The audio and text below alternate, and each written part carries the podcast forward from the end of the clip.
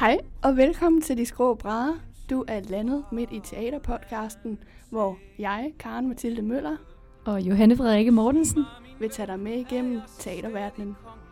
Ja, vi, øh, vi har jo tænkt os at dykke lidt ned i, i teaterverdenen og alle de mennesker, der ligesom står bag de her forestillinger. Fordi vi begge to går øh, ret meget i teateret. Vi har et øh, Klub U-kort, som er et årskort til Odense Teater. Og, øh, og derudover så, ja, så vi bare, vi synes, det er en rigtig fed verden, den her ja. teaterverden. Og den vil vi super gerne dele med jer. Det fandt vi ud af, da vi var til alle de her spændende forestillinger. Så nu vil vi snakke om teateret, vi vil diskutere teateret, samtidig med, at vi vil hive nogle skuespillere og nogle andre teaterengagerede ind i studiet for at tale lidt om, hvad teaterverdenen kan. Ja, vi skal især lytte til dem, der ligesom repræsenterer teaterverdenen og, og står på de her skrå brædder, eller er, er hjernerne bag forestillingerne. Præcis. Sådan nogle mennesker vil vi rigtig gerne ud og lytte til. Og en af dem, vi har hævet med i studiet i dag, det er skuespiller Joachim Lind Tranberg, som har spillet mange forskellige roller. Ja, vi har blandt andet set ham i Sebak, som han spillede i foråret Fredericia Teater. Og vi har set Lunde, øh, som han På- spillede øh, på Odense Teater i Nissebanden. Og vi har set ham spille øh, lige nu her, hvor han er aktuel i Leonora Christina og spiller prins Frederik. Så det, vi har talt med ham om, det er at tage de her forskellige masker på. Hvordan det er at gå fra at være Rasmus Sebak til lige pludselig at stå i store slangekrøller og være en stor konge. Og det lød sådan her. Det startede, da jeg så min far på, øh, på de skrå Jeg kan bare huske, at jeg sad og kiggede min far, som altid spillede en af de store roller i, i de her komedier. Øhm, og der sad med min 5 kroner i hånden, som jeg har fået til at skulle, skulle købe noget slik for i pausen, tror jeg. Og der kan jeg bare huske, at jeg kiggede op på ham, og så ligesom så den reaktion, han fik fra publikum. Altså folk ligesom, altså kortvarigt, så havde det jo sådan lidt som om, de, de, de elskede ham jo. Altså han, var jo, han, han havde en reaktion på folk, som var positiv. Og det kan jeg huske, det var jeg enormt fascineret af, det der med at kunne have en, en, en, en indvirkning, skulle sige, eller en effekt på folk. Denne effekt, som Joachim beskriver, har han videreført i sine egne roller. Han fortæller om, hvordan forskelligheden udfordrer ham som skuespiller. Altså, jeg elsker forskelligheden. Jeg elsker at, at dyrke alle mulige forskellige slags karakterer. Der er også nogle, jeg synes, der er sjovere at lave end andre. Der er også nogle, jeg synes, der er, der er nemmere. Og, og så er der sådan, jeg kan godt lide en udfordring. Mm. Og øh, så er jeg også en gut med krudt i røven, så der må helst gerne ske noget nyt. Så, øh, så det der med at skulle lave de samme ting hele tiden, vil jeg fuldstændig køre død i, tror jeg. Men det har været dejligt at lave tre så forskellige ting. Altså øh, gå fra, fra at spille meget... Øh, hvad kan man sige, naturalistisk og en til en karakter af Rasmus Sebak, som stadigvæk er så meget i folks bevidsthed, og så skulle træde over at være øh, en decideret øh, nisseikon og spille Lunde, mm. øh, som var Flemming Jensen, og som er så kendt også i folks, øh, mm. men på en anden måde, mm.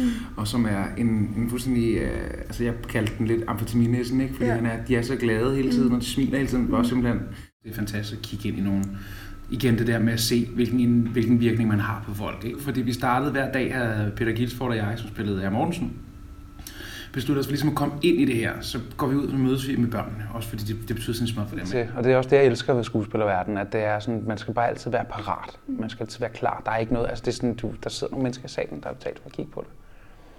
Uh, og det er en eller anden sted, det kan være, det kan være nok motivationsfaktor i, uh, i sig selv. Men, men man kan ikke bare lige, jeg kan ikke bare sige, nej, i dag der er, lad os bare bruge Lunde som et eksempel, som jo var amfetaministen, som jeg kaldte den. Uh, vi kan ikke rigtig, man kan ikke rigtig sige, at i dag er Lunde bare lidt, uh, han er lidt, han er lidt, han er lidt low-key. Han snakker ikke så meget i dag. Han gider ikke. Fordi det, det går ikke. Altså.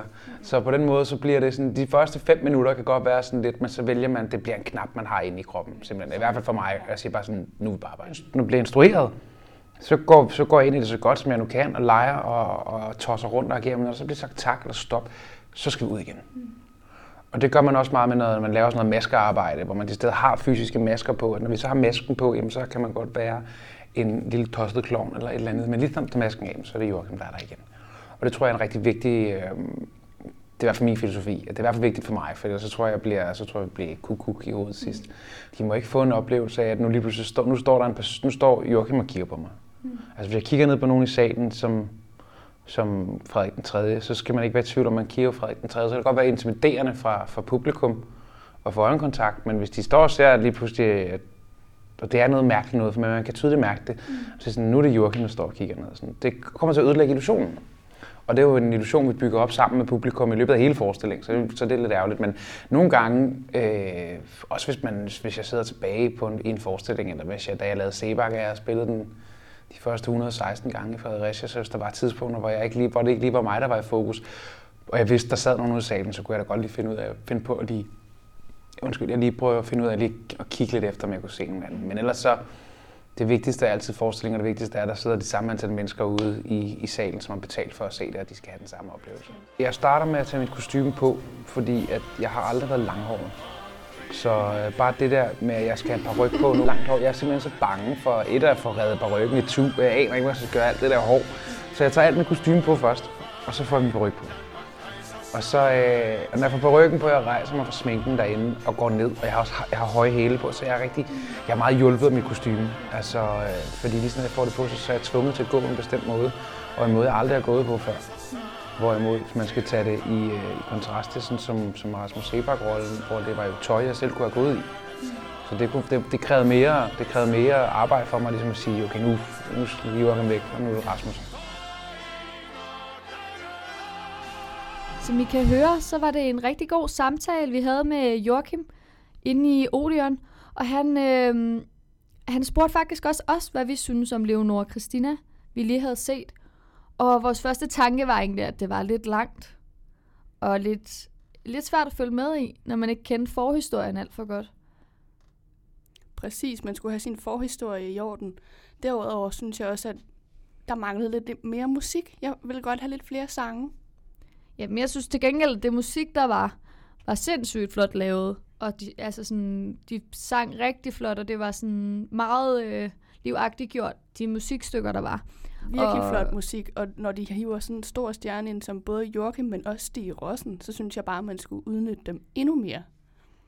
Det er rigtigt, men jeg synes i hvert fald, at de gange, hvor de ligesom var på at, at synge og danse og lave det her sceneshow, der var det bare helt vildt flot. Og deres kostymer var helt vildt flot, og sceneshowet og lyset og meget imponerende. Virkelig flot, ja. Og når Men, man stå, ser Joachim stå der med store slangekrøller og guldkåbe og spidse laksko, så kan man altså godt lige tænke over de forrige roller, han har spillet. For eksempel, vi så ham også i, i, i Juliker, i, ja. i rollen som Lunde, hvor han står i nissehue stort tørklæde og store røde bukser.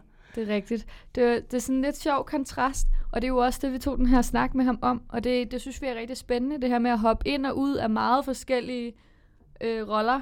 Og nu har jeg også set ham i Sebak-musicalen, hvor han spillede Sebak, og det er jo også en helt tredje rolle, hvor han er meget naturalistisk og en til en, som han også selv fortæller.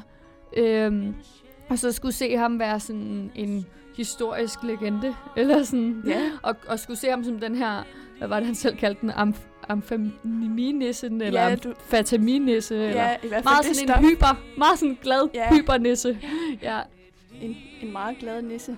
Så det er vildt sejt, det skuespillere kan, at de kan tage så forskellige masker, både, både, både fysiske masker og, og psykiske masker, der lige skal sige, okay, nu går jeg lige ind i en, en helt anden rolle, end hvad jeg er vant til. Ja, det er vi ret fascineret af. Mm. Og så er vi ret fascineret af de her meget forskellige genrer, og, øh, og apropos det, så kan vi måske lægge lidt op til, fordi vi skal se noget helt andet næste gang. Det skal vi, ja. Vi skal ind og se Miu Min Miu på mandag. På mandag, som er den her eventyrlige fortælling, som jeg elskede som barn. Det er Astrid Lindgrens gode klassiker, Miu Min Miu. Mm. Jeg har set den i teatret øh, som barn på Nørrebro, tror jeg. I hvert fald i København et sted.